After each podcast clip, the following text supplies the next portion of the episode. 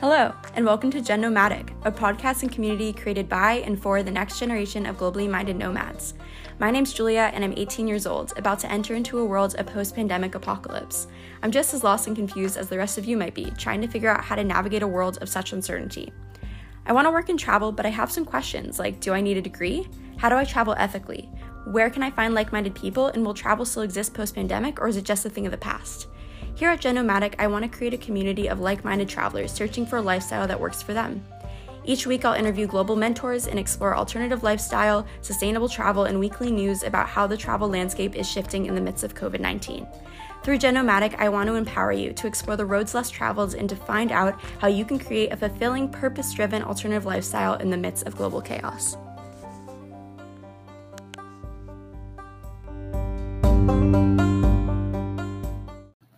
Hey, New Age Nomads, welcome to this week's episode with Gregory, who is a Where There Be Dragons instructor and is currently living on an organic farm in Thailand. Um, he is a really awesome traveler and Where There Be Dragons instructor and has so much to say around travel, sustainability, and ethics. And I really enjoyed this conversation with him, and I hope you enjoy it just as much. And I will see you on the other side. Hello, and welcome to Gen Nomadic, a podcast and community created by and for the next generation of globally minded nomads. Today, I'm really excited because I'm here with Gregory, a Where There Be Dragons instructor, and I'm so excited to talk to him today. Hi, Gregory. Introduce yourself. Hi, yeah, um, I'm Gregory. I'm currently in Thailand, northern Thailand, at a um, sustainable living and learning center, um, seed center, where um, our primary goal is to um, collect and propagate and distribute freely um, seeds from all over the world. Um, yeah, and then learn whatever we can about living simply and building earthen homes, building um, anything really, building water filtration systems and community all of these fun things that uh, Earth gives us for free. That's really awesome. Um, can you tell us a bit mm. about how you've gotten to this point in your life? So, kind of like where your life began, how that led to your love of travel, and then to farming. Yeah, um, that's a good question. Sometimes I wonder myself. um, I mean, honestly, it was a combination of many things. I grew up in Illinois. I grew up uh, the son of a, a preacher man in in uh, Springfield, Illinois, and my my mother and father worked for the Salvation Army. And uh, if you're familiar with them, they're always ringing the bells outside of grocery stores around Christmas time. And um, you know, their big thing is is, is uh, feeding the poor and helping the homeless and you know this sort of thing. And so i grew up in that kind of community around homeless people and um, you know just service. Uh, so um, I, I, I guess looking back that definitely had a huge impact on me. Um, but years later to, to speed up the process i got into skateboarding and the beastie boys and hip hop. And somehow those worlds came together with these festivals that were taking place at the time when I was in high school called the Tibetan Freedom Concerts. And um, that's when I found out about Buddhism. And so I got really into Buddhism and wanted to go to India and Nepal and Tibet as soon as I could. And I did. I met this girl out in Colorado where I went to university who was doing her Peace Corps work um, in a remote location in Tibet. And I couldn't believe it. I thought her story was so rad. I just wanted to drop everything and go visit her, um, which I essentially did. And uh, yeah, I've been traveling ever since. And then I went everywhere and um, Costa Rica too. I started getting into going to other countries, but uh, you know, incidentally, I, I, was I was. I mean, to be honest, I was kind of on the path to be a, a, monk. I was really interested in becoming a monk, and um, so I was spending a lot of time in India and Nepal. Um, but I met this girl at a tea house there in Dharamsala, which is where the the Dalai Lama lives in exile, and uh, she told me about this work with Where There Be Dragons, you know, this uh, experiential education group. I had never heard of such a thing, and I liked the name, and so I was like, "Where there be dragons? That's a cool name." So I looked them up, and know, one thing led to another, and now I'm living in Thailand. So missed a lot of pieces of that story, but that's the long story short. And I met my beautiful wife too. I can't leave that out. So in the process of you know starting to transit from just being a, a solo backpacker on the hippie trail throughout Asia, I, uh, I, I, I came to Pun Pun where I live now, this farm, and it just totally blew my mind. And I met my wife, and so I decided I didn't want to be a monk anymore. I wanted to marry her and have a be a farmer, I guess. Yeah, so that's where we are now that that's a really great story. Lots of different aspects of that to, to on. so, where would you say kind of like your love of travel and like experiential education kind of came from? Like you're saying that you focused on service a lot growing up and that your family was very involved, but like where did that love of travel kind of like sprung from? Yeah, well, I guess I owe it to my my parents. Um, you know, we we didn't have much money growing up, um, but my parents always made sure we saw the country. You know, like for once a year, we would go somewhere. You know, and usually we'd go camping or something like this. You know, to to one of the national parks or something like this, and you know, growing up in Illinois at the time, there wasn't much to do. You're either playing football or some sport or you're a boy scout or something you know? And i was a boy scout and so we did camping. And so the mix of my parents going mm, you know taking us to places like yellowstone national park and cool places like that. And then um, the boy scouts teaching us how to tie knots and think about native american cultures and things like this that just really was interesting to me so I guess I owe it to to yeah my parents and the Boy Scouts. Yeah, definitely. So how has your experience been kind of like working with Where There Be Dragons and like working in experiential education? Like what has that been like for you? Like any lessons you've took away from that? Just like any information you have about that and like that part of your life. Yeah, um yeah, it's it's amazing. You know, I I uh I, I can't really say enough about dragons and you know the the you know this idea of experiential education. I think it's um, one thing I really have learned a lot is is, is through the combination of this peculiar you know type of education, which when you really think about it is the main form of education humans have had until pretty recently. The idea of what we now define as education is I don't know. It's not very not very old. I can't give off number off the top of my head, but this is a, a Western thought that was um, created for purposes that uh, I think maybe only now we're starting to really understand, and they're not always for what we think they're for. Um, maybe that's a conversation for another time. But the idea of education is is not universal, and there's different ways of defining education. And one of the things I've been, I've myself benefited from, and I, I think students of, you know, um, you know, whether it's Dragons or Carpe Diem or any of these these great programs that do these trips lead is is, is showing people that you know we, we have this this one model of education that's being you know there's a standard boxed set of things you're supposed to learn and and we're spreading that to the world for better or worse um, oftentimes suggesting that maybe in my opinion the people who are the most educated actually considering the, the type of education most needed in the world today given the situations we're facing are not educated that's a i think uh, arrogant for one thing um, and i think it's very dangerous uh, so peeling back the layers of that complicated situation we're in is for me one of the most important reasons for travel is to re-educate you know ultimately for me it was really realizing at around 30 years of age that I don't know anything.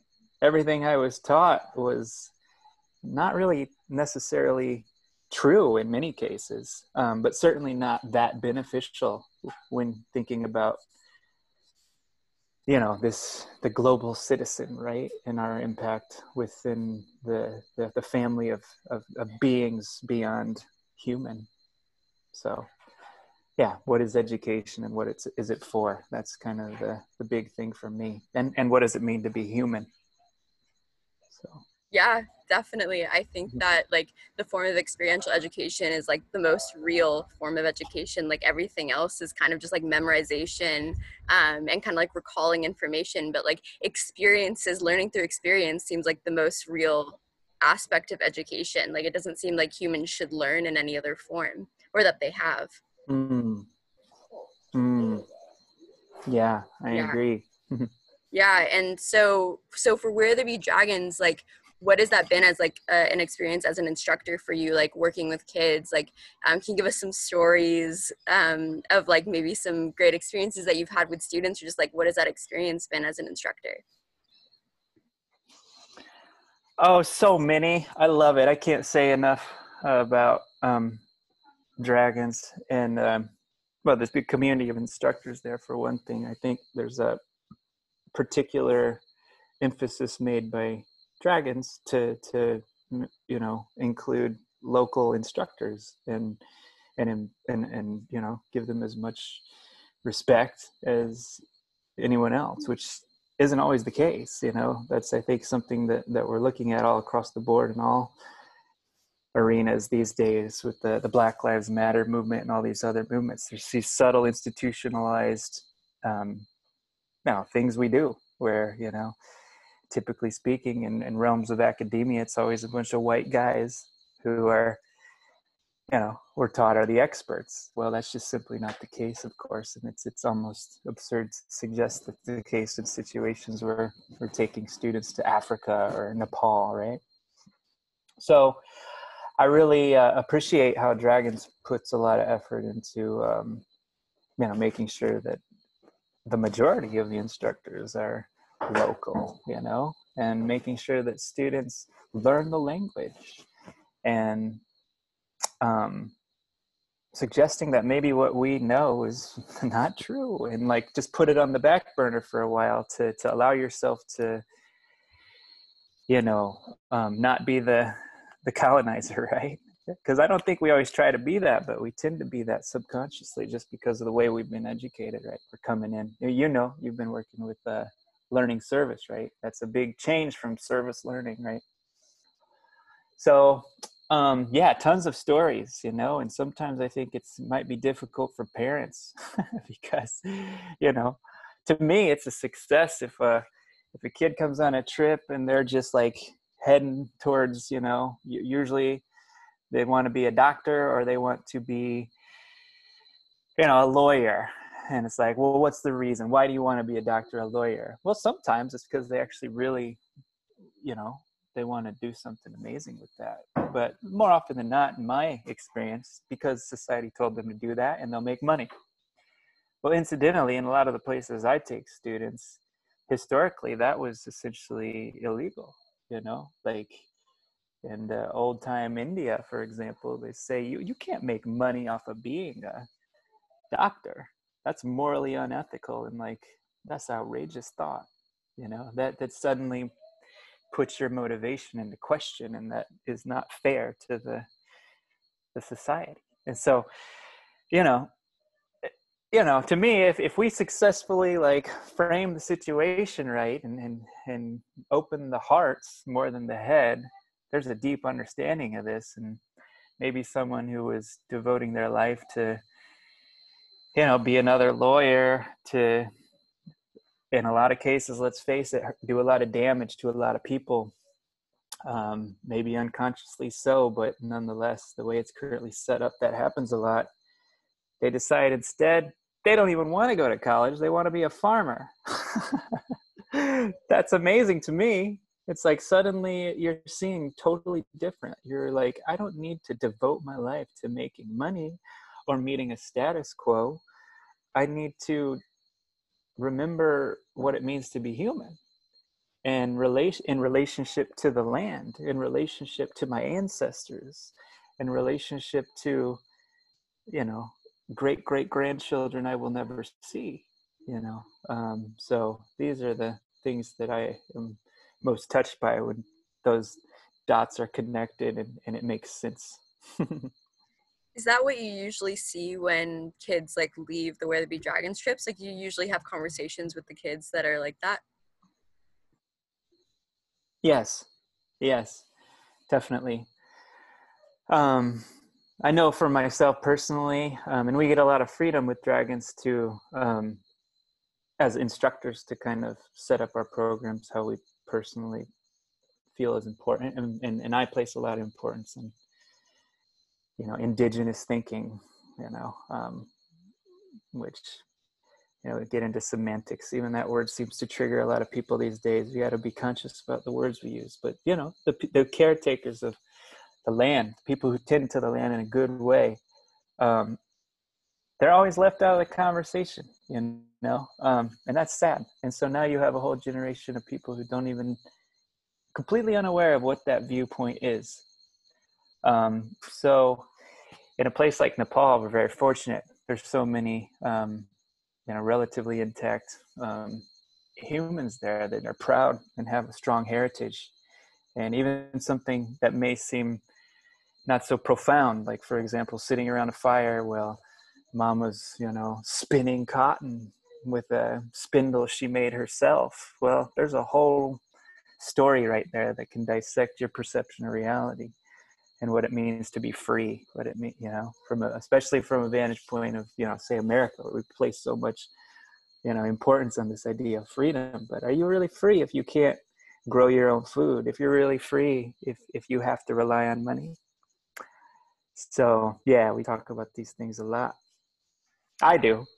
Of course you know you can it's a mixed bag. Depends on who who, who you, whose trip you sign up for yeah and you're kind of touching on some like aspects of like ethical travel or thinking while while going on these trips like how would you say like dragons practices ethical and sustainable travel and also just like your thoughts on ethical mm. and hmm. sustainable travel um, from like your own experience and like what that means to you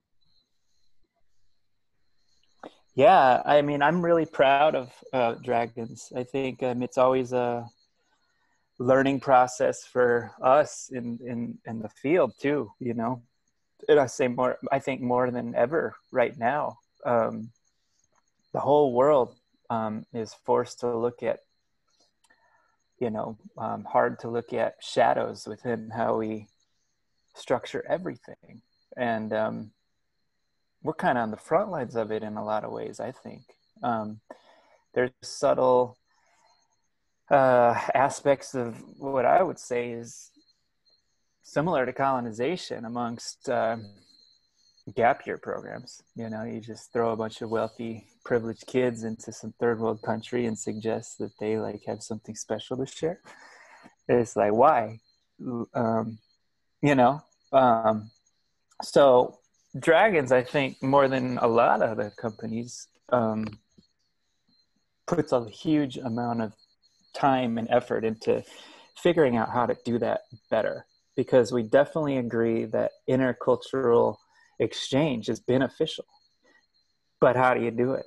How do you do it so that all voices are, are heard? How do you do it so that you know you don't cause a rift? You know, like you know, if a 12 incredibly rich kids come into a impoverished community and you know, I don't know, Nepal somewhere, um, that's going to have an impact. Maybe not the best impact as they suddenly realize, hmm, I'm poor, where they didn't think they were poor before, right? Um, so I've worked for a lot of companies, and, and, some companies don't seem to care about that too much. Um, or at least it doesn't seem like it when considering how the program is formulated and initiated, etc. But Dragons does, and we're not perfect.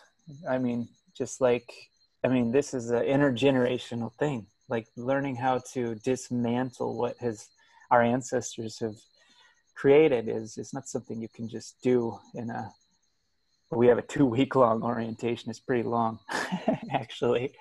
But in two weeks you can't like just figure out how to do that right? And so one thing that's cool about dragons is people really are passionate about this work. You don't make a lot of money but people believe that education matters believe that these um, exchanges are important. And so most of us are pretty invested in it even even now even that covid is happening and we're not working we're still nourishing relations in the field in various ways um, because it's not about the work it's about the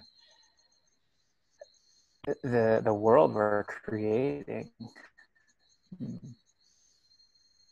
Yeah and it's it's like the vision that you guys all yeah, have collectively together.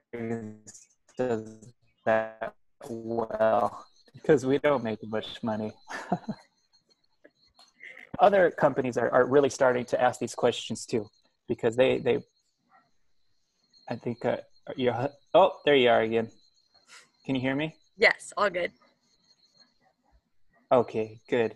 Um yeah with with all respect to other organizations i do think like i started doing this work maybe 10 years ago or so and a lot has changed in 10 years. And so a lot of companies are a lot more conscious about these issues than they were 10 years ago that's for sure.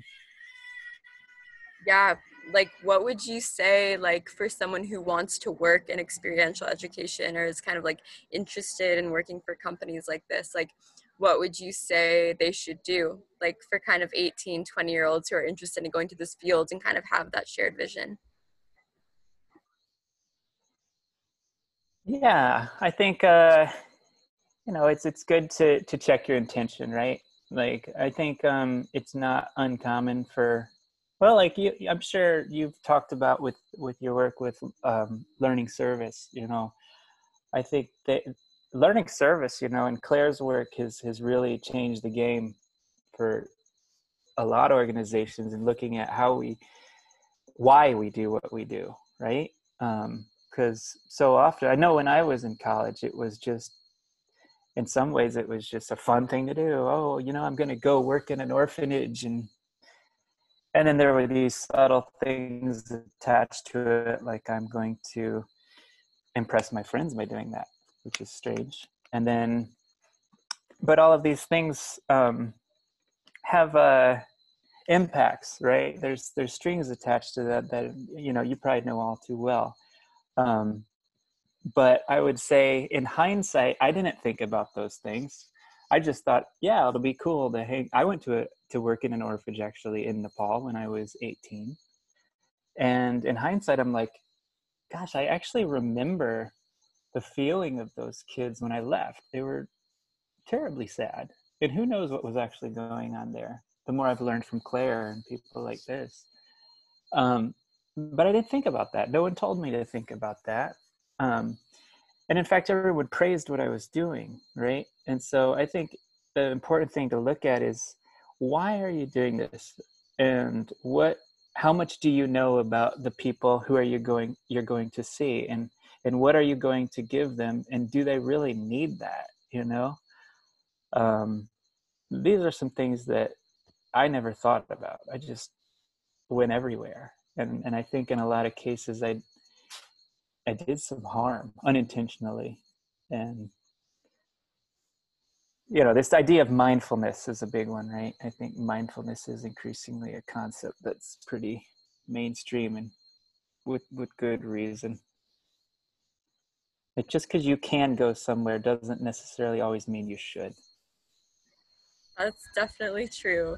Um, and like, what do you think about kind of like sustainable travel and ethical travel but in the context of corona and the pandemic and like how ethical and sustainable travel will evolve and change after the pandemic because just traveling to travel is like kind of a thing of the past like people feel like it's unsafe it it's you know it's I don't know, going to the smaller communities, like you're putting them at risk. It's there's a bunch more issues. So kind of like what are your thoughts on the pandemic and like this idea of sustainable and ethical travel? Oh, heavy question, big one, good one. um, I mean, to be honest, I, I, I don't know. It's something I'm thinking a lot about myself, and I guess it's tricky because I think I know so much of who I am and how I see the world personally is directly related to experientially being uh, mostly in, in wild wilderness places and in communities of more intact peoples. And at the same time those places get to be wild or intact right? Because no one's there. And so it's it's confusing and, and it's complex in, in, in ways that i don't fully feel confident i know the answer. But i think with more awareness around that and respect we can approach these things in, in a more noble way. Um, and beyond you know i think right now i think what the thing is are you familiar with arundhati roy? She's such a brilliant woman. She's an author thinker from india. Um, she wrote the book god of small things and really wonderful. But she she recently has, has said a lot of beautiful things about you know viewing co- this this whole thing we're in as a portal you know this thing that we're going through um, that we don't know what's on the other side. And um, I, I, saw a, a, talk with her not too long ago where she was saying you know one of the the biggest things about this is it's mother earth telling us to to rest. And as travelers maybe more so than anyone else that's like the last thing we want to hear. But there's ways to travel of course without actually traveling. And it might be that that's what we need to really look at for a while. Like for me this is the most i've been in one place for 20 years for sure. I'm just constantly traveling. And but this last year um these last six months i've only been at this farm. And the amount of like what we travel for right? When you ask that question the same things maybe more are now coming through via looking at the same thing every day because it's not the same thing every day. I'm going deeper and deeper and deeper into my little place, knowing full well that my impact in the world is much better now because I'm giving so much love and care to the land and creating this relationship. It is traveling. It's not the same kind of traveling, but there's a journey taking place without moving and I think a lot of us from more from more affluent countries, we we need to learn about that because we're always moving. Whether it's traveling, like you know, in the way we do as backpackers and experiential educators and nomads, or you know, the way people in their 20s and 30s just live. You know, I'm going to live in Chicago for a, a year, then I'm going to go live in San Francisco, then I'm going to go experience New York. That has a strange impact on society, on the earth, and on what it again what it means to be human. But if you create a deep relationship to a place, that's a sort of travel that I'm actually more interested in now, and I think I really owe that to COVID. Yeah, I think that slow travel. So there might be a lot of Zoom calls. I think that slow travel is definitely something that's going to come out uh-huh. of the pandemic.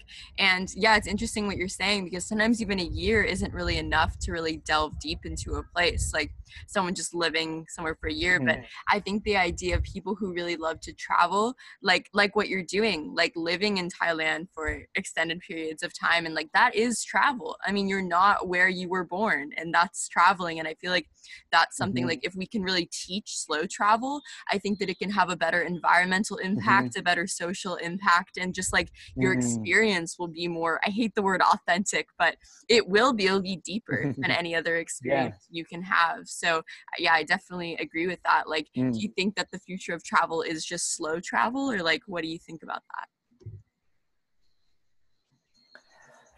Um, I hope so. I mean, I think it's it's better. Um, definitely. I think that if there's, I mean, that's that brings up so much, right? Like, all this talk about the new normal. I mean, what's it going to be? I don't know. And I mean, we can't continue living the way we live. We can't continue traveling the way we travel. We can't just fly. I mean, if you, my friend had this app, you know, on her phone where it just shows like when people's flight is arriving, but it shows every flight. And you can't see anything because there's so many planes everywhere. Well, the impact of one plane flying is pretty astronomical, you know? So the amount of I mean, we're we're seriously in the climate crisis right now, and so that needs to be seriously considered. Um, fortunately, um, and I, and I fear that you know, again, going back to your topic of education, I don't think many Americans are very educated as to like what other options there are. Um, but there are many. Um, there are many alternatives to the the way we travel on a physical level, right? Like you don't need to fly in these big time air buses. And in fact, there's a lot of brilliant people who are trying, but they're never as funded as they ought to be, right? Um, how to make uh, alternative uh, fuels for for flights um, and, few, and and why not travel and trains even china is incredible with with their efforts to to make relatively sustainable low impact um, trains that could potentially even go over oceans it's incredible um, so trains to me are the best option. I think it would be amazing if we had some of these high speed, low impact trains that don't, you know, devour our, the precious earth. Yeah, maybe some trains that like go under the Atlantic Ocean, like can take people from New York yeah. to Europe. That'd be pretty cool. Amazing. Amazing. Yeah. And that conduct their own energy. You know, there's there's people who are brilliant that are they're doing this in places in China where they're creating these, you know, they, they, low impact, but and and they conduct energy for cities. Amazing. Definitely, so we can do it. I think it's all there. Uh, you know, I'm really. I think it's all there. It's just a matter of how do we shift shift people away from paying attention to the old story, right? Yeah, something that we're doing with Learning Service right now is we're trying to start a travel reset movement um, just through Instagram right now, but we're mm. just trying to get like other travel influencers other travel companies to kind of join this idea of like we can't continue on this path of travel and like we need to reshape the way we think about it. So that's kind of what we're like working on right now and i think it's just like some it's just something we all really need to be thinking about.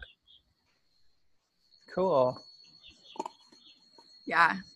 Um, thank you so much for coming on the podcast for all that information and your stories. It was awesome talking to you. Do you have any last words of advice for the next generation of global nomads? Yeah, I think I think one thing too that that we often overlook is is knowing our history.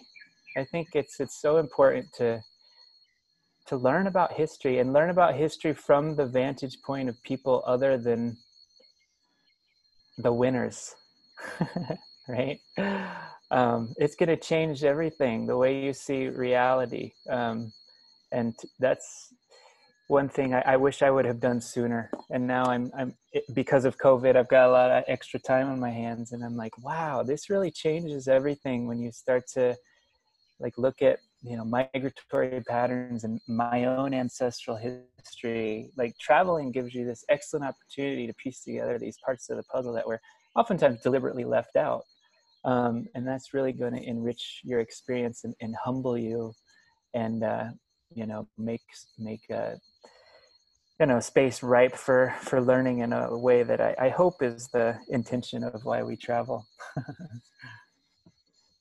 Definitely yes I agree. Hey, New Age Nomads, thank you so much for listening to this week's episodes with Gregory. I hope you enjoyed the podcast. Also, if you did enjoy the podcast and you've been listening for a while, it would be amazing if you would leave a review and rate on Apple Podcasts. It really helps uh, show this podcast to other like minded travelers and thinkers who want to explore the new age of travel and ethical and sustainable travel topics. So I hope you enjoyed this week's episode, and I will see you in two weeks. Or check out at Generation Nomad on Instagram to find out more about Gen Nomadic.